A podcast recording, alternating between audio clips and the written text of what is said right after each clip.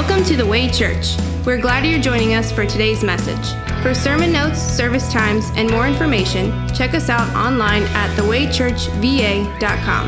Now let's join Pastor Matt Rothy with this week's message.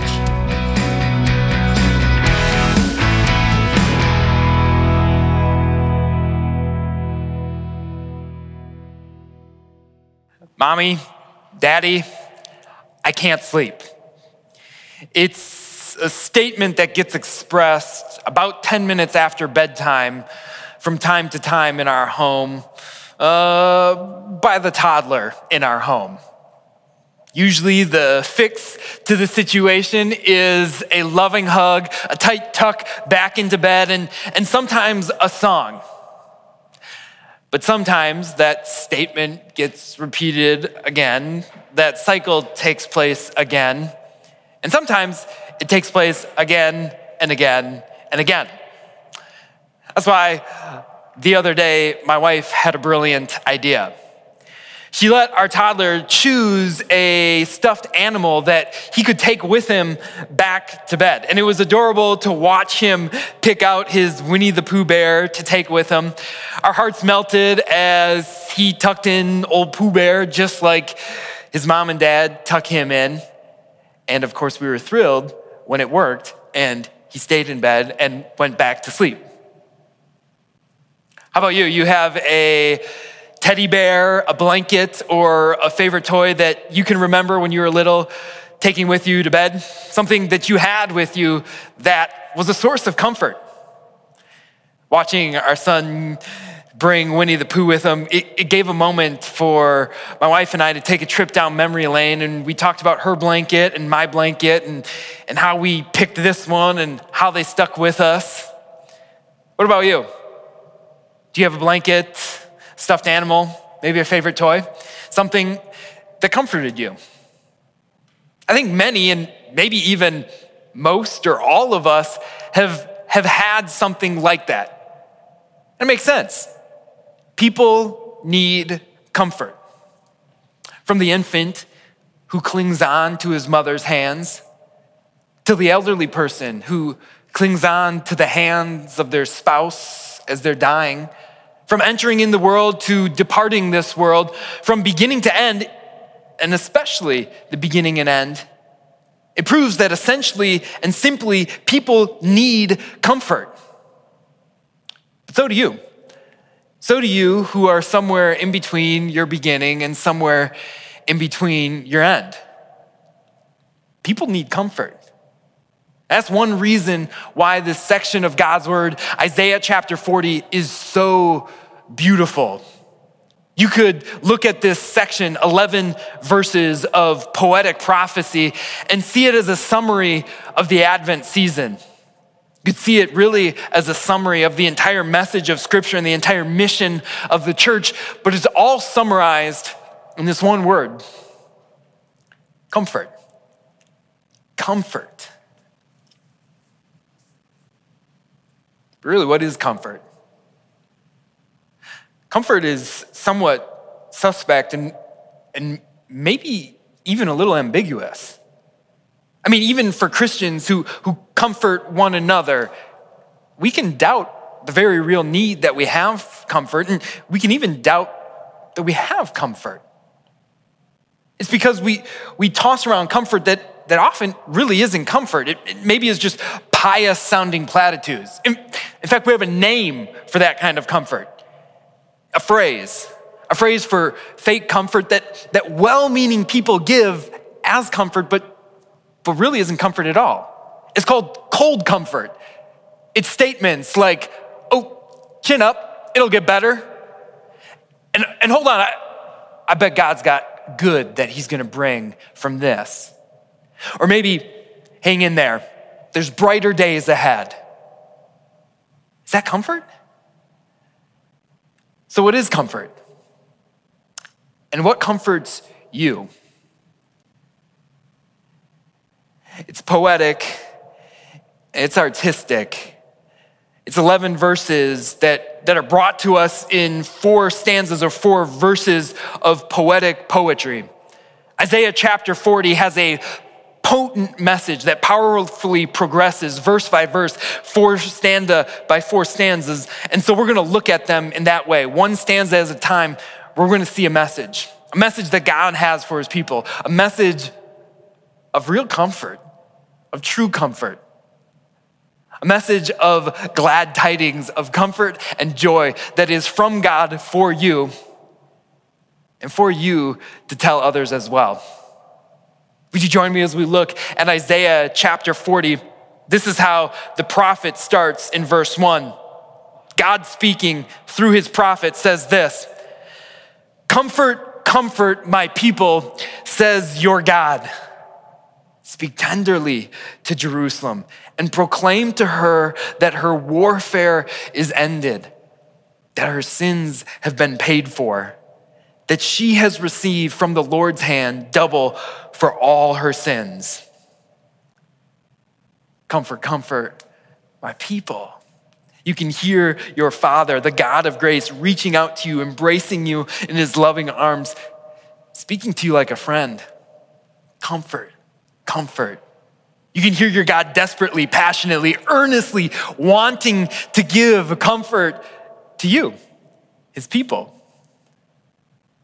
because he knows you need it. Let me give you a little context for this set of verses before we go any further. Isaiah chapter 40 is a turning point in the book of Isaiah. Isaiah was called to speak as a prophet to God's people in Israel. And at this time in Israel, specifically the nation of Judah, was enjoying good times.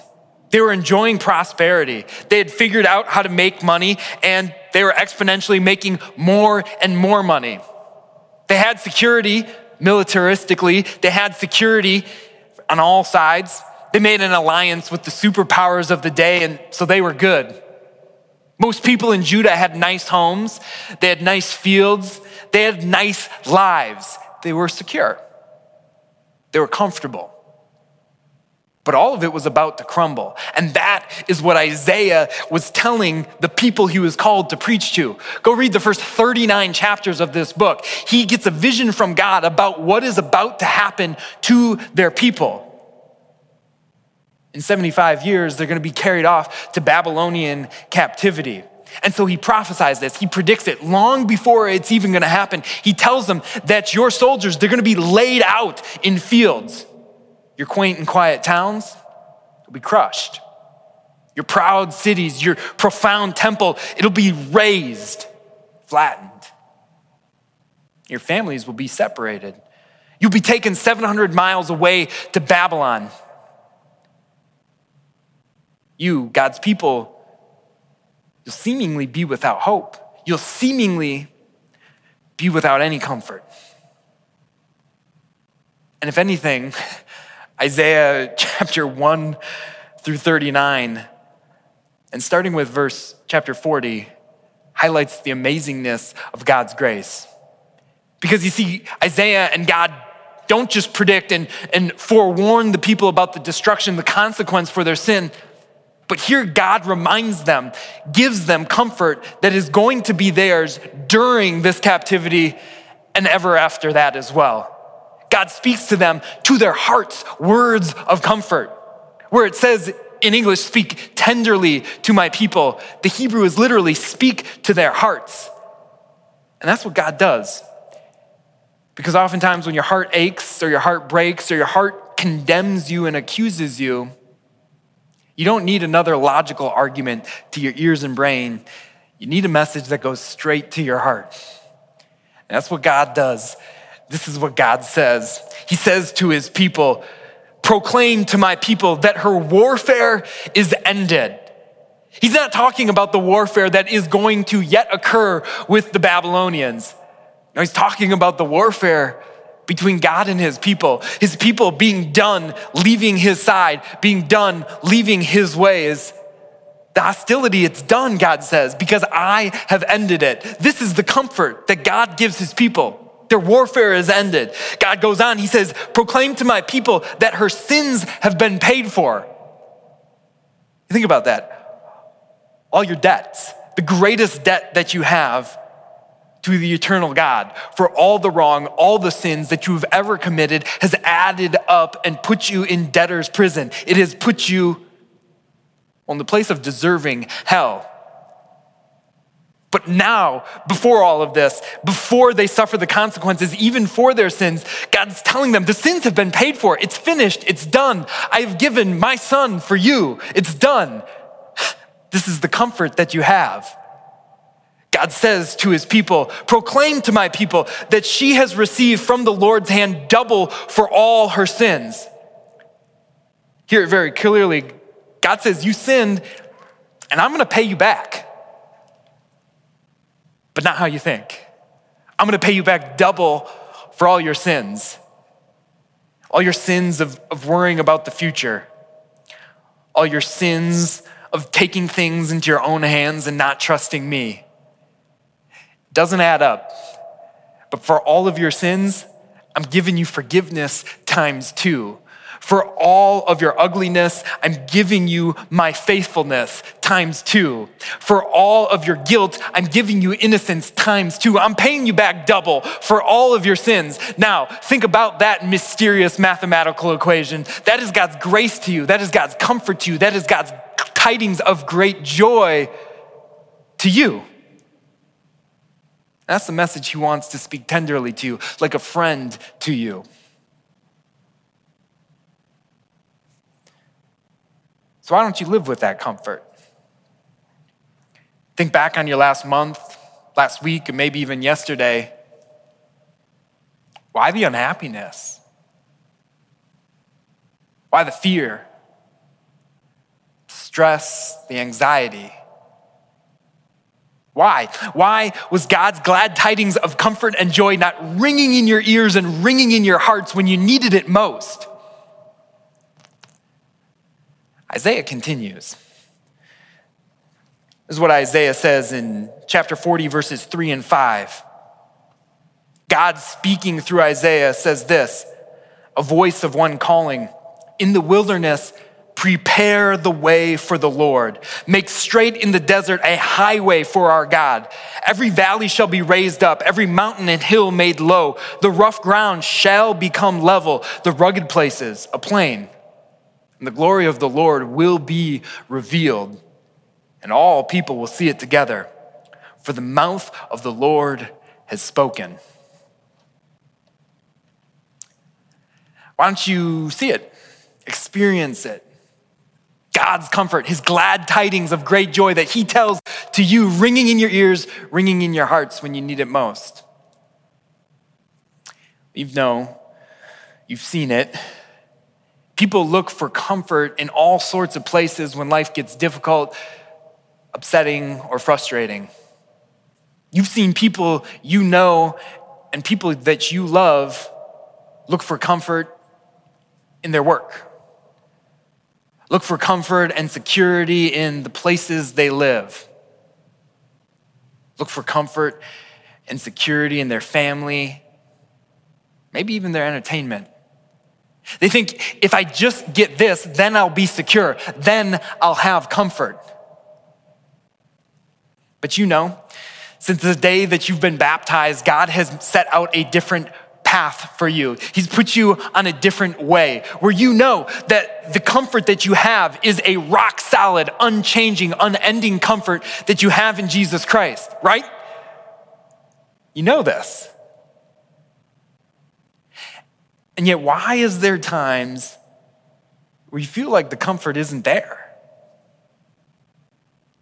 Isaiah goes on and says, the God tidings that God gives, comfort, the joy, the way for the Lord, the highway for the Lord, the way for the Lord and his comfort to come to your heart and to your lives, it's blocked. It's blocked by you. When Isaiah talks about the valleys and the mountains, when he talks about the rough and rugged highway desert, he's giving you a word picture for the disposition of your heart. The lack of care and really the lack of concern that you have for his word. Your self righteousness, your security in things that aren't Him. He's saying, Get these things out, get them out, make straight, make clear the way for me to come to you. And Isaiah's not finished. He goes on even more in verses six and seven. A voice cries out, literally, a voice says, Preach. And Isaiah the prophet said, What shall I say? The Lord answers, All people are like grass, and all their faithfulness is like the flowers of the field. The grass withers and the flowers fall because the breath of the Lord blows on them. Surely the people are grass. Mine was a blanket. I asked you to think about maybe what you had as a stuffed animal or a, or a comfort blanket, security blanket growing up. You remember what you had? Mine was a blanket that was checkered blue and green and yellow and orange, kind of soft pastel colors. And it, and it had like little flurly edges, strings going out all around the outside. I, I still remember playing with them. Imagine for a moment if I still carried that blanket with me. I, a husband, a father of two, your friend, your pastor, walked around with that blanket over my arm and maybe sometimes my, my thumb in my mouth. If that was me, you'd be pretty concerned. You'd say, uh, Matt, help me understand what's going on here. I, I see you have a blanket with you. I'm a little concerned. You know it's a blanket, right? It, it can't really keep you safe. It, it's not really giving you any comfort. It, it's an inanimate object. Can you picture that? As nicely as possible and with genuine care and concern, and hopefully without making too much fun of me, if that was me, you would stop me, you'd talk to me about that, you'd, you'd say, What's going on here? That's what Isaiah is saying to us. What blankets are you holding on to? We all got them. Just because I can't see yours and, and you can't see mine, people are still carrying around security blankets, comfort that isn't God.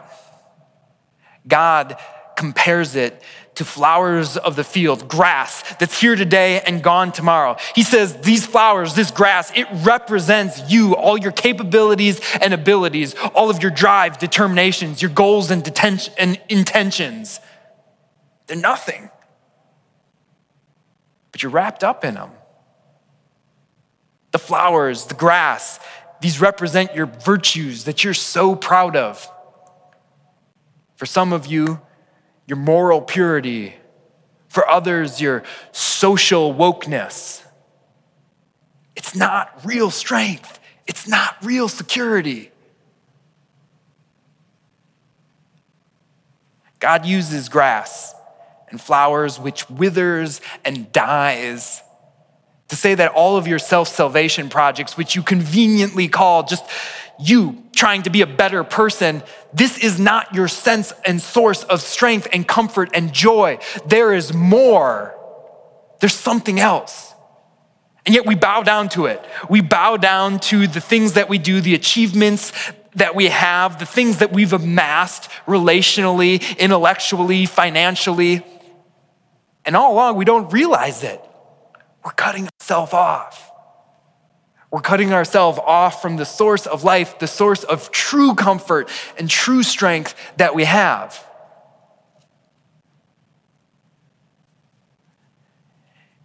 In the same way that you might pity me if I walked around as an adult with a security blanket, we're all to be pitied, you and me, because all people were like grass but there's one thing that doesn't shrivel. There's one thing that doesn't die, that, that doesn't wilt and doesn't wither. In fact, there's one thing that doesn't fade or fall, and it doesn't allow you to fall or fail either. There's one thing that keeps you alive and doesn't allow you to wilt or wither, and this is how Isaiah goes on to say The grass withers and the fall, flowers fall, but The word of the Lord endures forever. Look, my friends, this is not just some separate, isolated word that keeps on going. This word is the promise. This word he's talking about is the promise given to Adam and Eve, the promise repeated again and again to Old Testament fathers and their sons and daughters. This is the promise that is given that we call the good news, the gospel that is repeated and completed page and page again and again from Genesis to Revelation. It's the good news of comfort and joy that a baby born in Bethlehem is your Savior. He's taken away all your sins. He's paid the debt. He's given you double, double grace, double forgiveness for all your sins. This is glad tidings of comfort and joy. This is glad tidings that's told from God to you. This is what it's all about.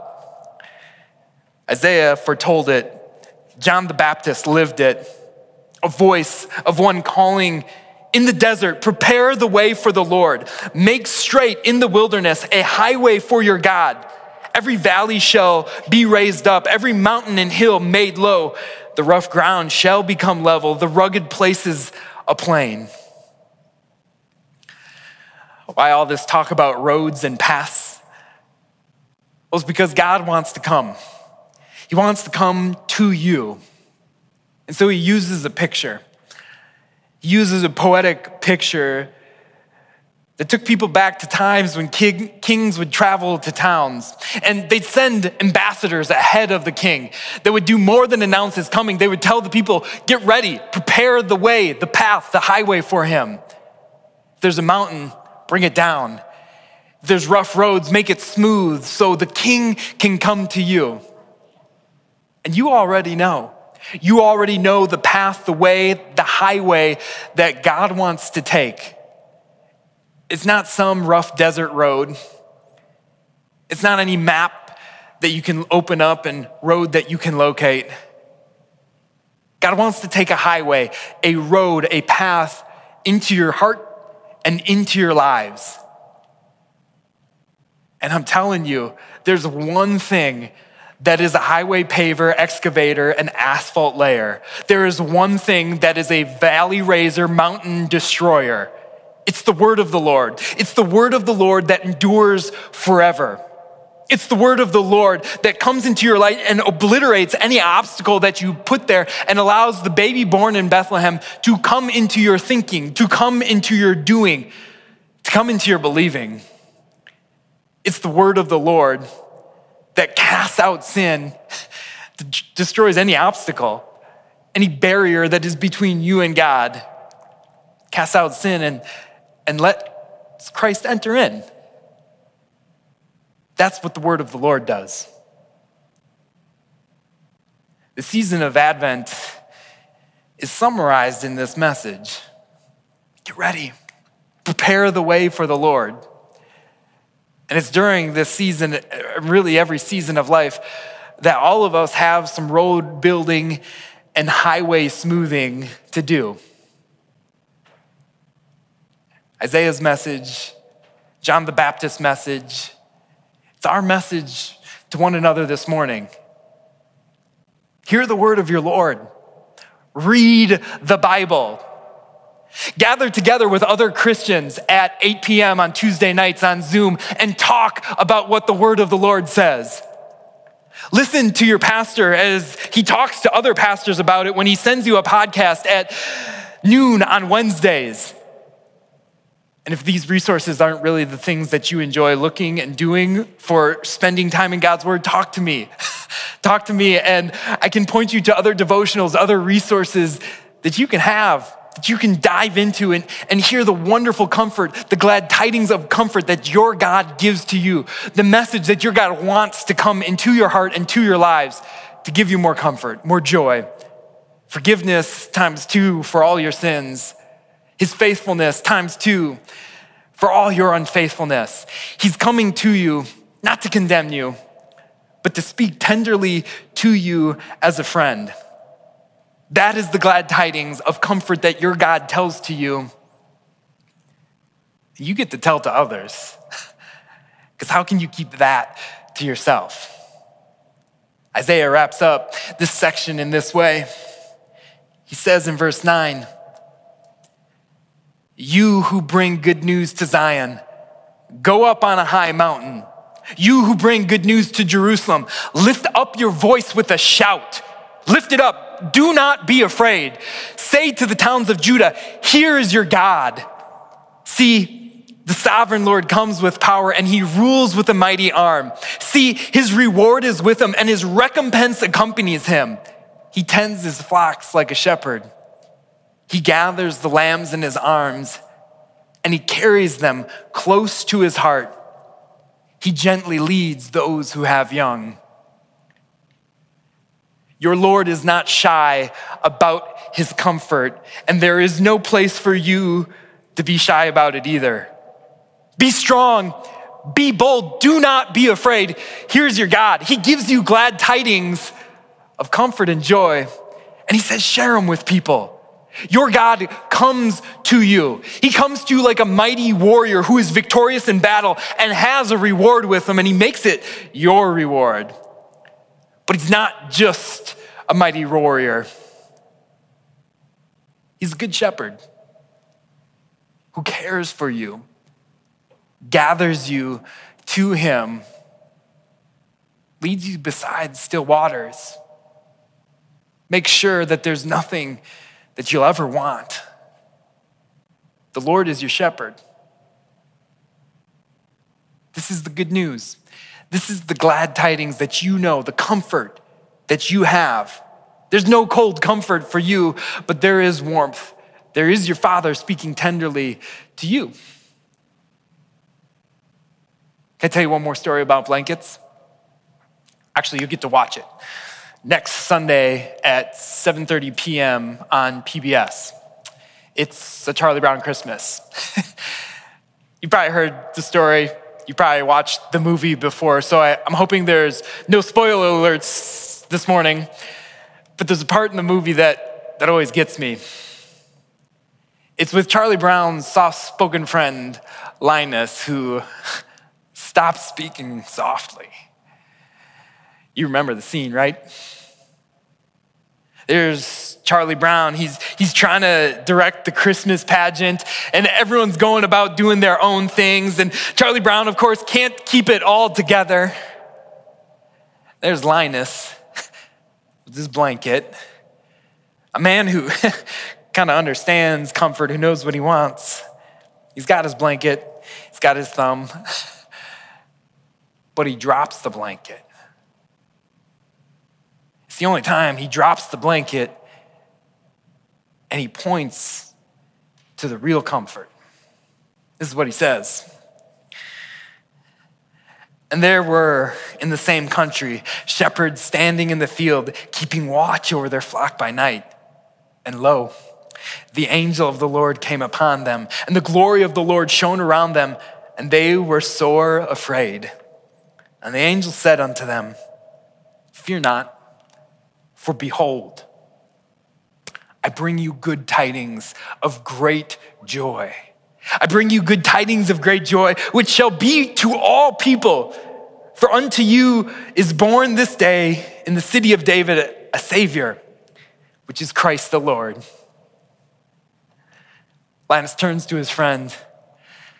He says, This is what Christmas is all about, Charlie Brown. And my friends, this is what Christmas is all about. This is what Advent is all about. There are great tidings of great joy. It's for you. A Savior's been born. This is what your life is all about. this is what our capital campaign is all about. This is what this church is all about. Going up high on a mountain, standing up loud, boldly and unafraid, shouting, Today, in the town of David, a Savior has been born for you. This is comfort. This is glad tidings. It's for all people. Voice comes through the prophets, it comes through the apostles, it comes from pastors, and it comes from you as well there are glad tidings of great comfort. Your God's paid for all your sins. Better than a teddy bear who's sometimes there, your God is always there for you. Better than a blanket that covers over you, Christ's blood covers over all your sins. Better than the strong and loving touch of a parent is from the hand of the Lord, you receiving double, double forgiveness, double joy, double comfort. A voice calling you to prepare for your coming King. O come, O come, Emmanuel. Amen.